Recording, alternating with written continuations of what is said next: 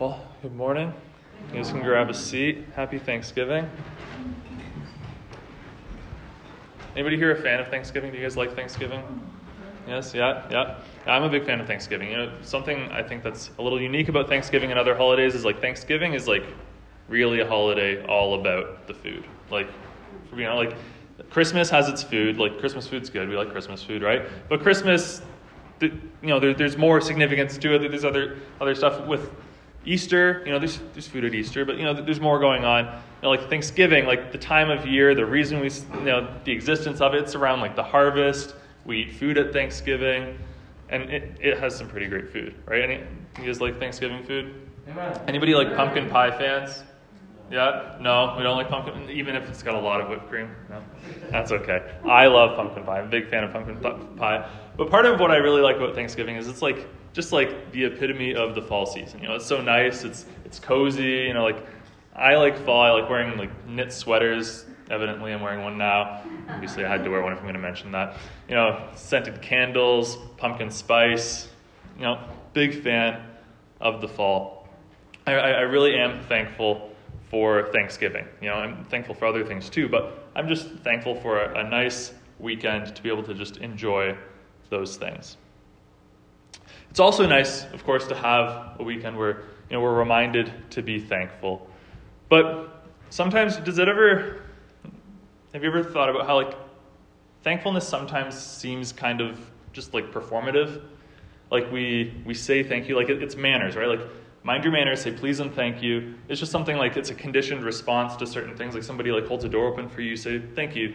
Somebody give, passes you something, you say thank you. Somebody gives you something, you say thank you you bump into somebody, you either say thank you or sorry, right? Like it's just like it's an automatic thing. I'm not saying that like we don't mean it when every time we say it, but just like we might not always think about it that much every time we say it. Does that ring true with anybody? And like I'm not here to like go and start throwing sticks in the spokes here and say like, oh, we need to like decondition ourselves to start to stop saying thank you so much. Because like you know that, that's that's not the point. I'm, I'm a big fan of manners and being polite and, and things.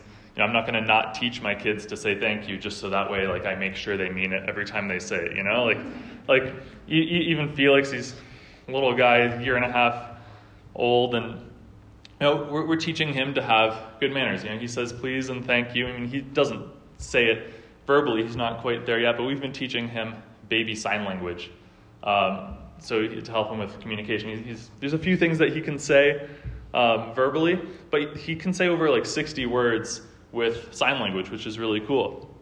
But one of those first signs was thank you, which is this. It does lead to some like funny situations though, um, because I forget that other people don't expect a one and a half year old to be speaking sign language with them sometimes. So even just this past Monday, uh, I brought Felix to staff meeting uh, on Monday because Haley had an appointment. It was just easier for him to be with me than go to the doctor's with mom. So he came, he joined us for, for staff meeting, and as we were coming in, we could hear the trucks and the construction going on on the main street. I don't know if you guys noticed there's construction on the main street. it happens every once in a while. Sometimes it makes things slower. I don't know. But he could hear all, all the trucks and all the commotion, and Felix absolutely loves trucks and cars, and so like he's like, I, I hear that, I kind of want to go check that out. Like even in Pastor Roy's message two weeks ago when he had cars on the screen, every time a new car came up, he'd go, know, he just got excited. So I'm like, sorry, buddy, we, we, we got to go. We can't go see the trucks right now, but maybe, maybe, we'll go after. So after staff meeting, I, took him out to the corner so he could see some of the commotion, see what's going on. He could see the, the dump truck and the digger and, and everything going on. We're standing there, we're just watching the trucks. He's having a good time. And there's a lady crossing the street towards us, and he's a friendly little guy, so he's waving. He's looking really cute, waving, and she's waving back, which is a little little kid waving. You got to wave back, right? And she's like, "Oh, he's so handsome." I was like, "Oh, Felix, say thank you," because you know we say thank you when somebody gives us a compliment. So he goes, because he does a little verbal cue with it. So he goes, eh. and I'm not thinking, what's this lady crossing the street gonna think when he does that? She's not gonna expect him to say be saying thank you. So she thinks he's, he's blowing her a kiss. So she, she does that. She's distracted. She almost trips over a pylon onto the road. Like, I, we almost killed somebody because I taught Felix how to say thank you. I, I, I, I am all for teaching him to say thank you. But sometimes it does seem kind of performative. I mean, like, I don't know how much Felix understands about saying thank you. I, I, I don't know what's going on in, in his head when he says it. You know, we, we give him his water, he says thank you. You give him a snack or help him with, with something he's trying to reach crayons. Mean, he says thank you just about every time, but I don't know what he's thinking when he says that. And sometimes, again, I think, obviously, I, I have a little bit more confidence in how we think about the word thank you when we say it than how Felix thinks about it, but sometimes it does seem kind of just like an automatic response. Now, we're going to, uh, to be spending some time in Ephesians 5 15 to 21 this morning, but before we jump into that, I'm just going to open in prayer. God, thank you for this morning. Thank you for this weekend and, and this day. God, thank you that we have uh, this time in, in our calendar that we're, we're forced to, to remember to be thankful, forced to um, spend some time in, in contemplation to do that, time that we can remember your goodness, remember the things that, that you've done for us and continue to do for us, God. Time that we can celebrate together. God, I just pray that this morning, as, as we dive into your word, as we talk about thankfulness, God, that, that you would spring up a, a new appreciation for what that means in our lives, God, that, that you'd challenge us and, and cause us to grow through that. We pray this in Jesus' name. Amen. I said we were going to read Ephesians 5:15 to 21. But before we do that, I, we're, we're going to do a, I'm just going to talk about a little bit of background as to what's going on with this passage. Um, see, Ephesians, it's in the Bible, surprise, um, and it's a letter written by Paul. And uh, Paul was a missionary church planter in the first century who planted many churches, you know, brought the message of Jesus to thousands of people.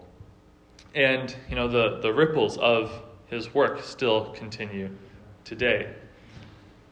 But uh, with that, because Paul, you know, went to so many places, met so many people, planted so many churches, and, and had those relationships, he, you know, couldn't be in all places at one time. So he wrote a bunch of letters to be able to communicate and teach and address problems and concerns and situations.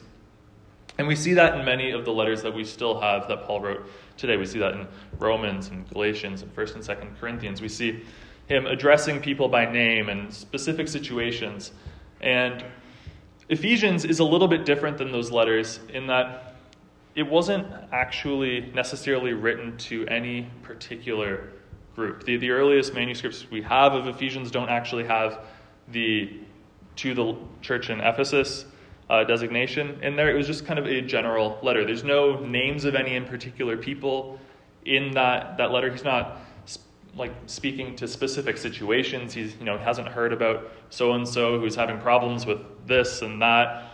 It's just a letter of teaching. And what people think was going on with Ephesians was toward the end of Paul's um, life and, and time ministering that when he was under house arrest that, you know, he had written all these letters to churches that he knew and situations and was probably thinking like, you know, there's people are kind of passing these around, which is great, but it would be great if there was a letter that people could pass around that was not so specific to certain problems that specific people are having. You know, something that tells the most important parts that like what, what does somebody need to know to follow Jesus? What's the most important stuff?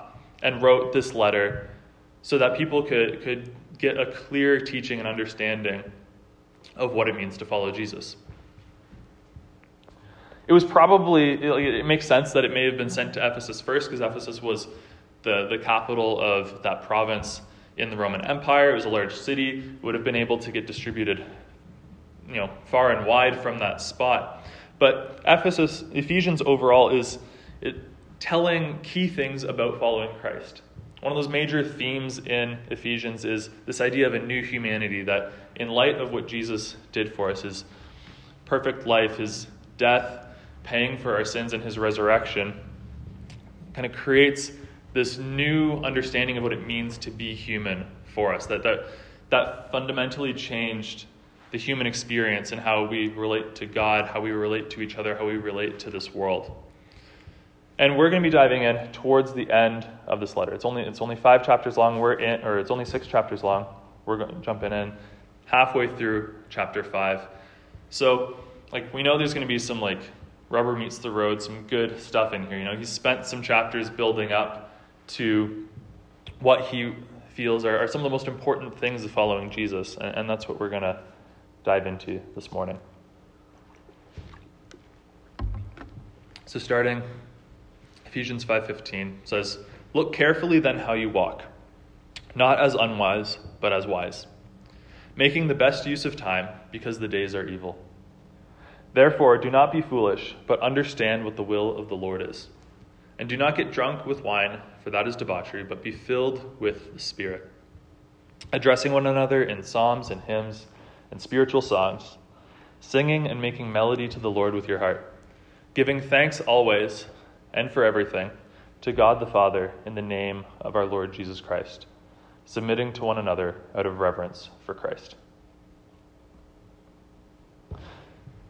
So, a good little chunk of scripture there. There's a lot going on in this, but some, some key things in here. we, we start off with this talk of being wise or unwise. We move to an idea of, of understanding the will of the Lord we see this contrast between being drunk and being spirit filled. And it all culminates with giving thanks always. Now, when, when Paul begins this section with the, the, this call to, you know, asking, like, do you want to be wise or unwise, right? It's just about anybody, if given the option between the two, is going to choose the wise option right? When, when framed like that. But speaking of wisdom this way, it, it's kind of a, a, nod back to wisdom literature in the Bible. We, we see in Proverbs and Ecclesiastes this wisdom literature where, where it's practical, you know, rubber meets the road, stuff that's going to matter for someone's life. You know, like biblical wisdom, it's yes, there's some like philosophical nature to it. Yeah, we, we, we can think about it, we can talk about it, we can you know, have some fun that way. But really, when it comes down to it, biblical wisdom is something that's meant to be lived out. You know, it's not supposed to stay in books or stay as abstract ideas. It's something that's supposed to impact your life and change the way you live. So we know that, that this is going to be practical. We know, we know there's going to be something that matters for our life in here. And he then goes on to talk about making the most of your time. See, when early Christians would, would have read this, you know, they understood that this idea that we call the, the imminency of the return of Christ. That means that when, when Jesus died, rose again, and ascended to heaven, he said that he was going to be coming again, right? And this idea is we don't know the day or the hour. We don't know when. It could be any time. It could be right now, not right now, but could be now, it could be in 30 minutes, it could be in 30 years. We don't know when, but it could be at any time, so it's important to be prepared always, right? Now, the early Christians, they they had this expectation that it was going to happen soon, that it was going to ha- like that it could ha- literally could happen at any minute. So making the most of their time was something very important, right? If you believe you've been given this task of sharing the most important news the world has ever had to people. And, and, and you, don't, you don't know how long you're going to have. You're not going to waste time and drag your heels doing that, right? Now, this immediacy, the, the expectation, you know, we probably don't live our lives with that, the same level of expectation that the early church had 2,000 years ago every day in our lives today. You know, we, we, we understand that, we know it, we, we, we understand it in our heads, but we don't always walk that out. And it's understandable. It's been 2,000 years. I'm, I'm not here to point fingers at everybody. You know, when you point one finger, three more are pointing back at you. I'm here with you. But even with, with an understanding of like let, let's say somebody told you like guaranteed you're going to have like 100 more years to live or 200 more years. Like like we don't like wasting time right? Like you want like no matter how much time you have we like to make the most of our time right? So then how how do we do that? Well paul carries on to talk about understanding the will of god. He talks about like to be wise is understanding the will of God. Now, I don't know about you guys, but when I hear the phrase like will of God, the first thing that comes to mind is like this big book or like massive map with red strings and it's like this master plan of like everything that's ever going to happen. And like i'm just thinking like i gotta see this map or book and just see like what's the next step for my life. That's the first thing that comes to my mind. I, I don't know about you guys but like that sounds a lot more like saying like God's plan than God's will. What Paul is saying is it's important for us to understand God's will. Now, when I was in high school and after that, and still from time to time, today, you know, I'd spend just countless hours begging God, like, could you please just show me like the next three steps on this, like, master plan, right? Like, or like one or all of them. It'd be great if I could just see the whole plan so I could know what to do, right? Anybody ever feel that way? Sometimes. A few of us, a few of us. We're on the same page. But you know, the more I'd spend time in prayer with that, the, the more time I'd spend with God, the more I read in the Bible of, of what that, the, the, of what God actually wants for us. Where I see, you know, it's not so much about like this step by step plan for our lives, but as the passage says, the importance is to know the will of God. And it goes on to clarify that to know the will of God is to be, or it, the way to know the will of God is to be spirit filled, to be close to Him. Now, don't get me wrong, I, God might have something specific for you to do from time to time, you know. But if God has something like specific that if you don't do it, it's going to like ruin the whole plan, like He'll probably let you know pretty clearly, right? Like Jonah didn't go and go the other way to Nineveh from, or the, the other way to Tarshish from Nineveh because he like had a feeling that maybe he was supposed to go. You know, like he, he knew he was supposed to go. But we see on, on, on knowing the will of God, to know the will of God. We see this importance of being spirit filled. But we see that in, in, contrast to being drunk. It's a, don't be drunk, but be spirit filled. I think sometimes we kind of see the will of God and being spirit filled. We, we, we kind of don't see the flow from one to the other because we get stuck on the don't be drunk. I mean, I'm, not, I'm not promoting drunkenness. Just I'm going to come, whatever I say, that's not what I'm promoting. But you know, we, we see like know the will of God, and don't be drunk, be spirit filled. But it's like you know, if you only focus on the thing you're not supposed to do, but don't really pay much attention on the thing you are supposed to do, you're missing a lot of the point, right? Like, let's say your daily routine is you go to Tim Hortons at three o'clock every day or something like that. It's like great day, right? or Starbucks if you're if you're Terry or myself. but you know, on this particular day, you know, we're, we're, building a whole world here. This is a scenario. None of us live in this scenario, but you go to a coffee shop every day at three. Your spouse picks up the kids from school, right? Imaginary situation. We don't live this, but on this particular day, you need to pick up the kids from school. So your spouse says, "Hey, don't go to Tim Hortons at 3. Pick up the kids from school. Now imagine we sat here and in that situation, you just turned off your brain after don't go to Tim Hortons at 3 and you only didn't go to Tim Hortons at 3. Who's going to be happy when they come home and the kids are still at school? right? Like, it's two important things that go together. In fact, again, very clear I'm not promoting drunkenness, but you'd be better off to go to Tim Hortons at 3 and pick up the kids 15 minutes late than not pick up the kids at all and not go to Tim Hortons, right? analogy is not perfect. But the importance of this idea is in being close to God. Now, it's not saying that, you know, God's going to like suck his spirit away from your, like, pull his presence away from you, like the moment a drop of beer touches your lips or anything like that. that I think what this is getting at more is going back to the beginning of this passage. It's going back to not wasting time. Like, there's so many things that we could waste our time with. This is one example. We can waste time doing, watching TV or playing video games or going to Tim Hortons too much or Starbucks. I'm there too.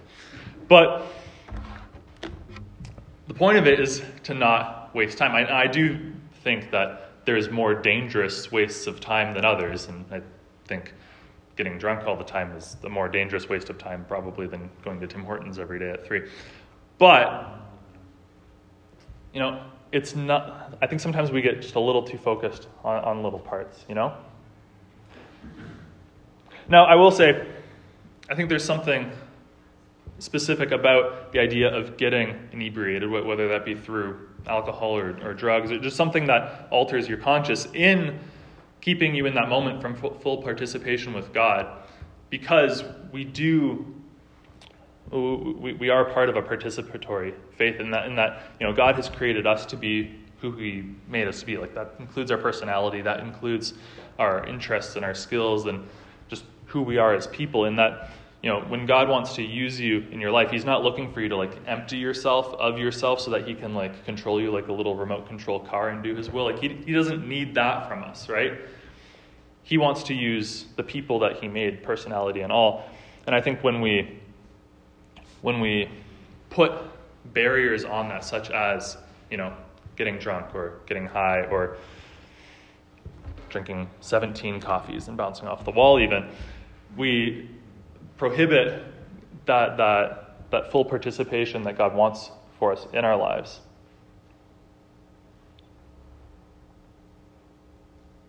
The key part, recap. I want to be wise.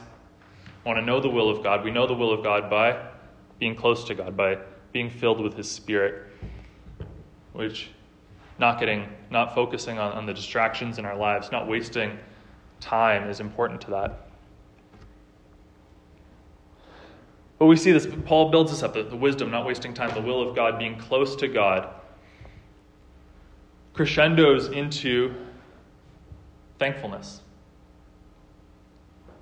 You know, when we walk in wisdom, when we don't waste time, when we participate in what God has for us in our lives, when we are close to Him, when, we're, when we know His will for our lives because we spend time daily in His presence,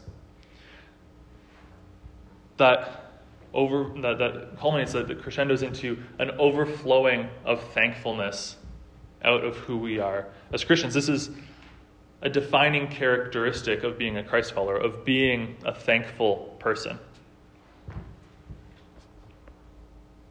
And with this thankfulness being such a key, uh, an important part, such a significant thing in our spirituality and our walk with God, you know, it's so much more than a performative thankfulness, right? We're not talking about minding our manners when we're talking about this thankfulness, right? We're not just talking about saying please and thank you. This is something more. This is something more significant to that. In that this true gratitude as a follower of Jesus changes everything in our lives. It changes the way we worship, it changes the way we see life, it changes the way we treat each other. And I think a big part of that is because of the weight of what it is that we are thankful for. You know, think about a situation where you're like, you just say thank you as a pleasantry, right? Like, so you're at Thanksgiving dinner, you want the gravy, you ask somebody, hey, Randy, could you pass me the gravy? Passes me the gravy. I say, thank you. I'm thankful that Randy passed me the gravy. But it is, you know, it's not like this ultimate thing that Randy has bestowed upon me, giving me the gravy. It's probably really good gravy. I, I appreciate it. But, you know, I could get up and I could get the gravy myself. I could be rude and reach across the table and acquire. It's something, it's, it's something available to me, right? So, like, let's say, like, on a scale of 0 to 10, 0 being not thankful at all, 10 being the most thankful, you are probably like a 2 or 3 thankful for. I appreciate, Randy, that you passed me the gravy. let's take it up a notch. You know, somebody gives somebody a gift. You know, it's you know, it's, you know, it's, it's more than you know, it's, it's, it's, they didn't bring you a coffee. You know, it's, it's, it's a gift. It's you know something substantial. And there's a little bit of weight in that box. You, you, it's something you wanted. You appreciate it, right? Yeah, probably like maybe six or seven thankful for receiving a gift, right? But you know, it's something. It exists. You you you could acquire that gift. Take it up a notch. You know, you've just bought a house. You put the down payment on. Made your first mortgage payment and you find out somebody paid your entire mortgage. Nine or ten, right? like, very, very thankful for that gift, right?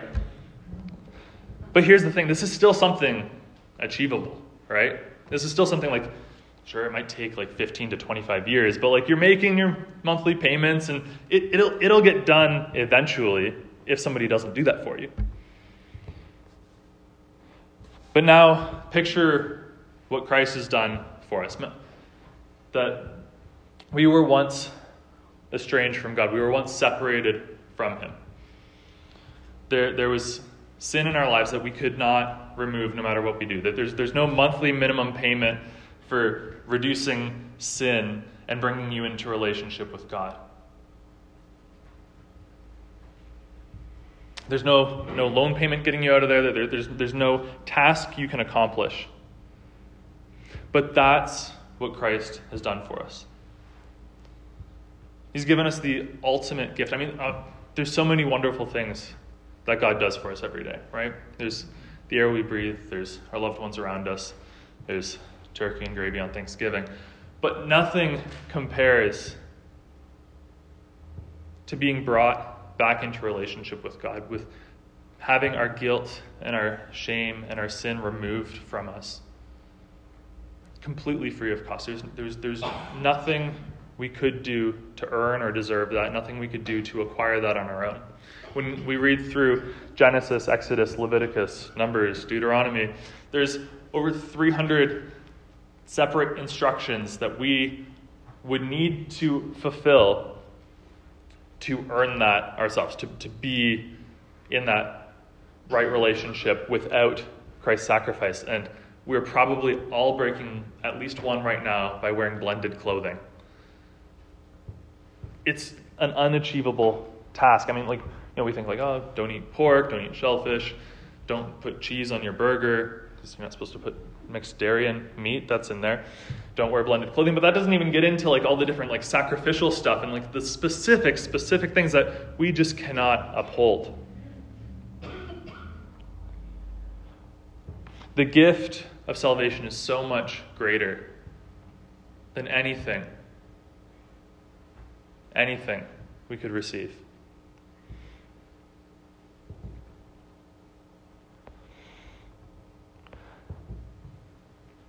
And this, and, that is why this, this gratitude, this thankfulness is something that is so important to the way we walk as Christians.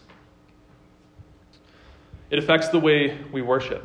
You know, when we come with praise and thanksgiving, when, when we come before God with this in mind, you know, obviously we can thank God for what He's doing in our lives now. We can thank God for the, the, the blessings that He's given us all. But, but even more than that, we can thank God for what He has already done for us, that He has brought us into relationship with Him, that He has saved us from our sin, that we are no longer condemned we are no longer held to guilt. We are no longer needing to be feel feel shame for anything that we've done. And that even and the way that impacts our worship is even when life sucks, because life, you know, bad things do happen from time to time, right? even when life gets hard, even when we're going through tough times, that we're still able to worship God, that we're still able to thank Him for what he's done for us. It impacts the way we see life. Again, we, we know that life gets hard. We, we know that there's difficulties. And this isn't telling us to like ignore the bad and just pretend everything is good. Or this isn't saying like when bad things happen, we should just like thank God that a bad thing happened. But it's recognizing that we're, we've already been given everything that we need, that the, the eternal life, the salvation through Christ Jesus is already ours. It's, it's not so much that we thank God for literally every single thing, even if it's bad, but that we can thank God through everything, even the bad things. And lastly, it impacts the way that we treat each other. When we live with thankfulness, it impacts the way we treat each other. Like, like in, in contrast to that, when we get proud, when we get high and mighty, when we act holier than thou, when we think like, think of like the worst person you can imagine in your mind, because I'm sure we all have different. Mine is people who don't signal or, you know, drive too close to me on the road, right? When you think of like the worst kind of person, it's because, and, and, and you're thinking of them as the worst kind of person, it's because we're forgetting to be thankful. You know, without Christ, we're in the same boat as everyone else. You know, like we, we, we didn't receive salvation on merit. Like there was nothing that we could do. There was no like we can like there was no being good enough to receive the gift that Christ gave us. It's something fully out of mercy through grace and because of his love for us. And that's what we need to show. That that's when we remember how much we don't deserve what we've been given, that we're able to, you know, see the person who didn't use a signal and then just braked really quickly, and now you're like trying to go around them and you're going to be late for whatever. You know, you're able to see that person with love because you know that you're in the same boat as they are without the love of Christ. You know, you didn't earn your salvation. Something that I think illustrates that well is, is I mean, th- this is living in humility. That, that, that's what that is, right? When, when we are remembering the, the weight of what God has given us, and we're truly thankful for that, and that is overflowing out of our lives, that results in us having an amount of humility, right? When, if, if, if we're forgetting why we should be thankful, you know, we're, we're building ourselves up. We're, we're convincing ourselves that we deserve what we have, right? But when we truly take that time to, to remember what we have to be thankful for, we walk in humility. And Philippians 2, verse 3, I think outlines this wonderfully. It says, Do nothing from selfish ambition or conceit, but in humility count others more, than, more significant than yourselves. I think sometimes we see humility and we think like, oh, humility is like like humiliating myself. Like I need to like make myself less than other people. But like that's not what that's not what being humble is. That like humility is considering others better than yourself. It's, not lowering yourself, but elevating others. I like to think of it like you know, it's considering that others may be better than yourself. Like when I I, I, play my, my main instrument that I play is bass guitar. So the way I try to practice humility as a bass guitar player is when I show up somewhere and somebody else plays bass I consider that they may be better at bass than me, and then I don't be a jerk to them. Because they might not be. That's, and that's totally fine, because that, that is, I'm probably better at bass than somebody.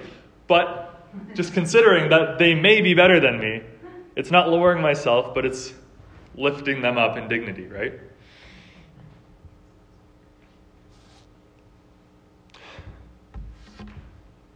You know, to close, I, I think it's wonderful that we have this day and this weekend that reminds us to be thankful. You know, we have so much to be thankful for. I'm thankful that we're here in person. I'm thankful that I don't have to wear a mask right now, but you guys are probably thankful that you guys don't have to come up here and do public speaking, right? yeah. but let's not let this reminder to be thankful go to waste and, and just, just spend it on pleasantries. It's, it's still good, you know? But let's use this time as another reminder of the amazing gift that God has given us.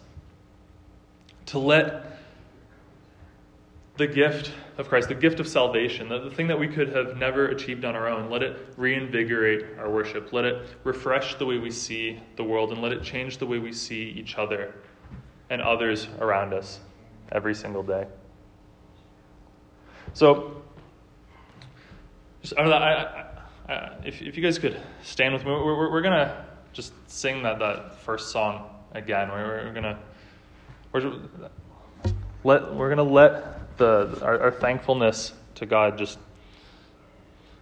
we're, we're gonna practice that, just letting it overflow in worship, and then I'm gonna come up and I'll, I'll pray to close after that.